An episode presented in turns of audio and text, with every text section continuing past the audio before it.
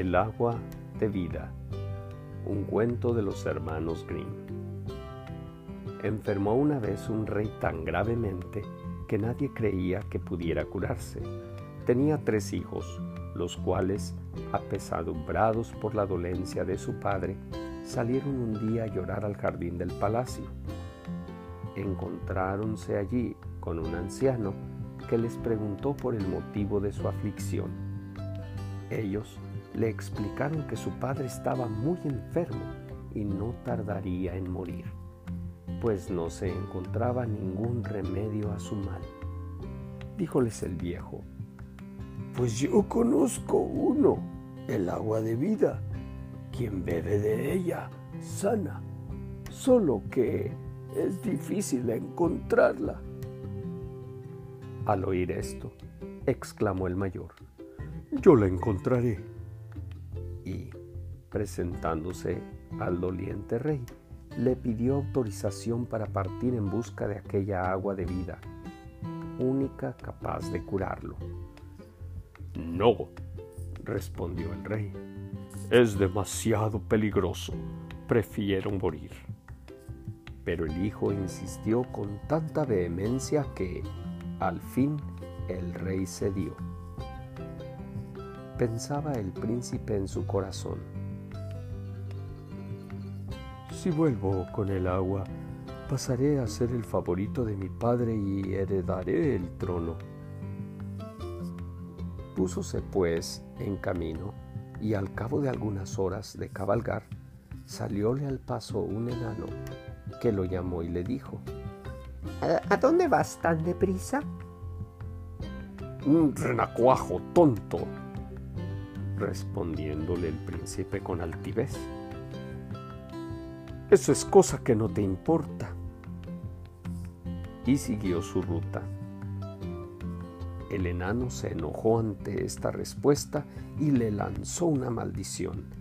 Poco después, el mozo entró en una garganta y cuanto más se adentraba en ella, más se estrechaban las montañas a ambos lados, hasta que, al cabo, el camino se hizo tan angosto que el príncipe no pudo dar un paso más y no siéndole tampoco posible hacer dar la vuelta al caballo y desmontar, quedó aprisionado en aquella estrechura. El rey enfermo estuvo aguardando largo tiempo su vuelta, sin que el mozo apareciera. Entonces pidió el hijo segundo, Padre, déjame ir a mí en busca del agua de vida mientras regresa mi otro hermano. Y pensaba, si mi hermano ha muerto, para mí será la corona. Al principio, el rey no quería dejarlo partir, pero acabó accediendo. Siguió el príncipe el mismo camino que su hermano y se encontró también con el enanito, que lo detuvo y le preguntó, ¿a dónde iba con tanta prisa? Figurilla, respondiéndole el príncipe, ¿qué te importa? y prosiguió adelante sin preocuparse más del hombrecillo. Pero éste lo maldijo también, enviándolo como al otro a una estrecha garganta de la cual no pudo salir. Eso les pasa a los soberbios. Ante la tardanza del segundo hijo, ofrecióse el tercero a partir en busca del agua, y el rey hubo de ceder también a sus instancias. Al encontrarse con el enano y ante su pregunta sobre el objeto de su viaje, detúvose el mozo y le contestó con buenas palabras. Voy en busca del agua de vida, pues mi padre se halla gravemente enfermo. ¿Y ya sabes dónde encontrarla? No, respondió el príncipe. Mm, ya que te has portado cortésmente y no con insolencia como tus desleales hermanos, te informaré sobre el modo de obtener el agua de vida. fluye de una fuente en el patio de un castillo encantado, en el cual no podrás penetrar sin antes. Yo no te doy una varilla de hierro y dos panes. Con la vara golpearás por tres veces la puerta del castillo.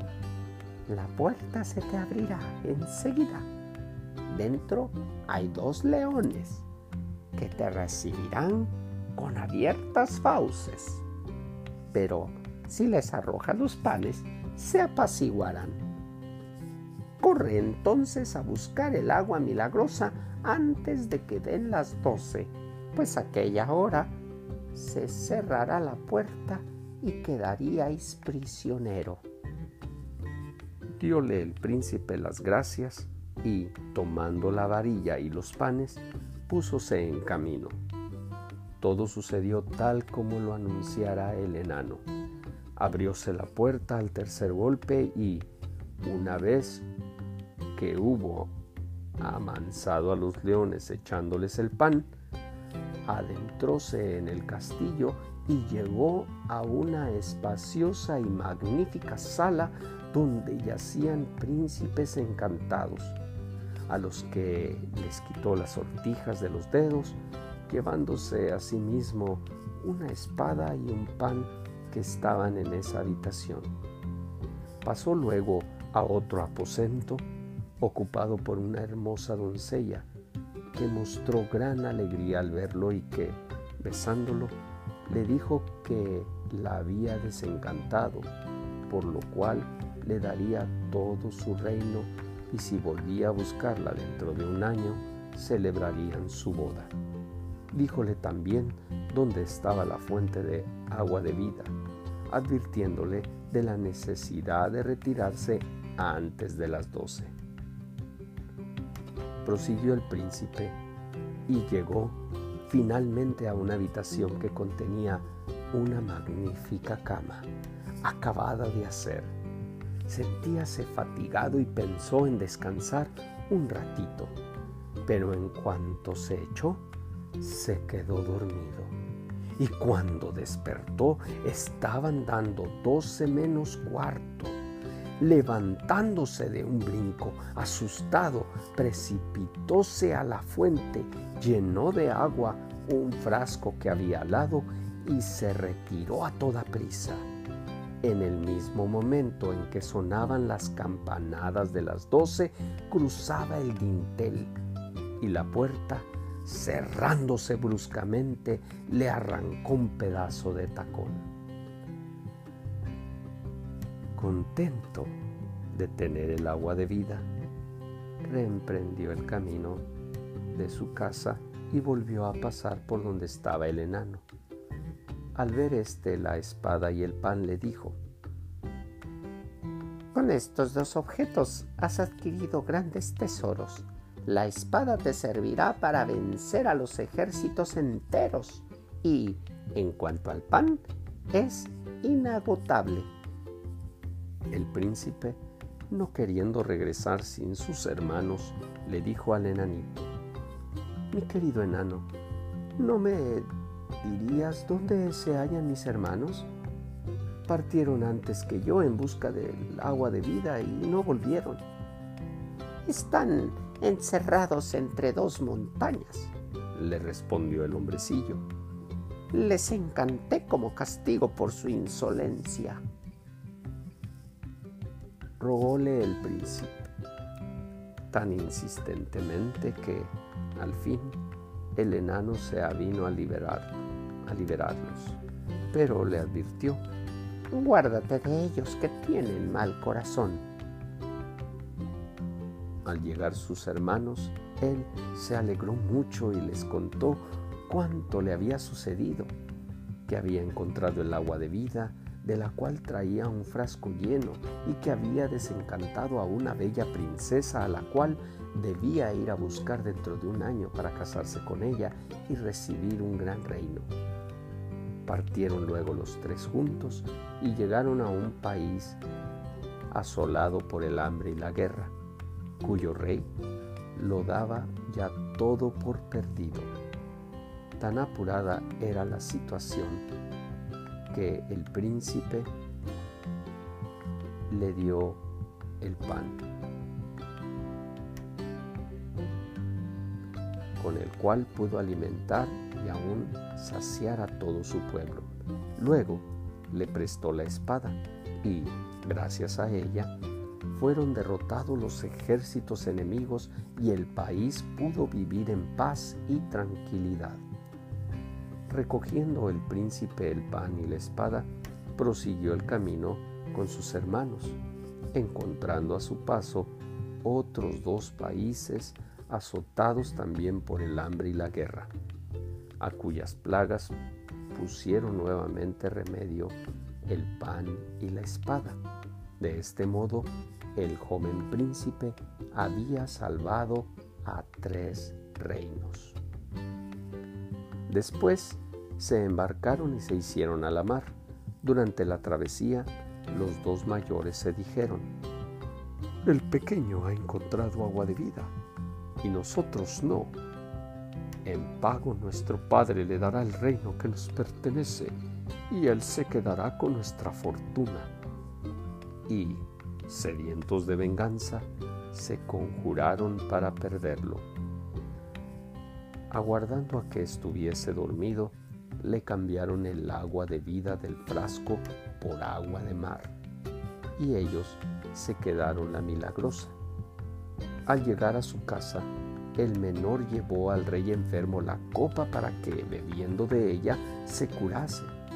Pero no bien el viejo hubo probado la amarga agua de mar, púsose más enfermo que antes, y al oír que se lamentaba, entrando los dos hijos mayores, acusaron a su hermano menor de haber tratado de envenenarle y le sirvieron el agua verdaderamente eficaz.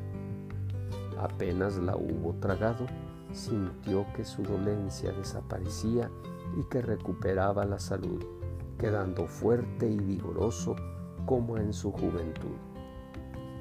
Saliendo los dos mayores al encuentro del menor, burláronse de él diciéndole, Cierto que fuiste tú quien encontró el agua de vida, pero has cargado con el trabajo y nosotros con el premio. Tenías que ser más listo y mantener los ojos abiertos. Te la quitamos en el barco mientras dormías y dentro de un año uno de nosotros te quitará también a la bella princesa. Pero guárdate muy bien de descubrirnos. Nuestro Padre no te creerá y si dices una sola palabra, te costará la vida. Pero si callas, te la respetaremos. El anciano rey guardaba rencor a su hijo tercero, creyendo que había tratado de atentar contra su vida. Mandó reunir la corte y fue dictada sentencia por la que el príncipe debía ser muerto secretamente. Hallándose éste un día de casa, sin sospechar nada malo, lo acompañó uno de los monteros del rey. Al llegar al, al bosque, solos los dos, notó el príncipe que el hombre estaba triste y le preguntó, ¿Qué te ocurre, montero amigo? replicó el cazador. No puedo decirlo y, sin embargo, tengo que hacerlo insistió el príncipe. Dime lo que sea, te perdonaré. ¡Ay! exclamó el montero. El rey me ha dado orden de mataros de un tiro.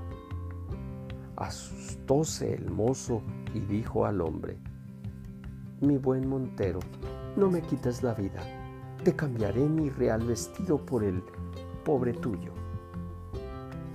Lo haré gustoso, dijo el otro. De ningún modo habría podido disparar contra vos. Cambiaron de vestidos y el cazador se marchó a su casa, mientras el príncipe se internaba en el bosque. Transcurrido algún tiempo, llegaron a la corte del anciano tres coches cargados de oro. y piedras preciosas destinadas al príncipe menor, enviándolas los tres soberanos que, con la espada y el pan que él les prestara, habían derrotado a los enemigos y dado de comer a sus respectivos pueblos. Pensó entonces el viejo monarca, ¿y si mi hijo fuera inocente? Y dijo a los que le rodeaban, ojalá viviera, ¿cómo lamento el haber ordenado darle muerte? Vive aún, exclamó el montero. Yo no tuve valor para cumplir vuestra orden y... replicó el rey, cómo habían ocurrido las cosas. El rey sintióse muy aliviado y dio orden de pregonar por todo el reino que su hijo podía volver a palacio, donde sería recibido con todo afecto. Por su parte, la princesa mandó construir una carretera que partía de su palacio toda de oro brillantísima y dijo a sus cortesanos que quien llegase por ella directamente sería su verdadero prometido. Debían dejarle el paso libre, pero el que viniese por caminos laterales sería un impostor y debían cerrarle el acceso al alcázar. Al acercarse el tiempo fijado, pensó el mayor que debía darse prisa en dirigirse a la mansión de la princesa y presentarse como su libertador. Se casaría con ella y subiría al trono. Emprendió pues el viaje y al acercarse al palacio, viendo la hermosa carretera de oro, pensó, Sería una lástima cabalgar por ella. Y, desviándose, tomó por un camino lateral. Mas al llegar frente a la puerta, dijéronle los guardas que, no siendo el príncipe elegido, debía volverse. Poco después partió el segundo, y al llegar a la carretera de oro, y cuando ya el caballo había puesto el pie en ella, pensó, Sería lástima, podría desgastarla, y tomó por la izquierda. En la puerta lo rechazaron los guardas, diciéndole que no era el elegido y que se volviese. Y cuando ya hubo transcurrido el año, el tercer hermano se dispuso, a su vez, a abandonar el bosque y trasladarse al palacio de su amada, donde sus penas encontrarían término.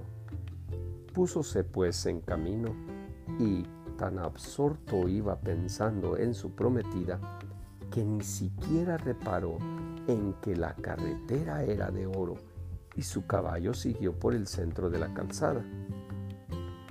Al llegar a la puerta le abrieron enseguida. La princesa lo recibió con grandes muestras de alegría, diciendo que era su libertador y señor del reino y celebróse la boda con extraordinario regocijo. Cuando estuvieron casados, le contó la princesa que su padre había enviado mensajeros para comunicarle su perdón. Se trasladó él entonces a su palacio y contó al anciano rey el engaño de que lo habían hecho víctima sus hermanos y que él no había revelado. El soberano quiso castigarlos, pero ellos se habían fugado en un barco y jamás volvieron a su patria. Colorín colorado, y este cuento se ha acabado.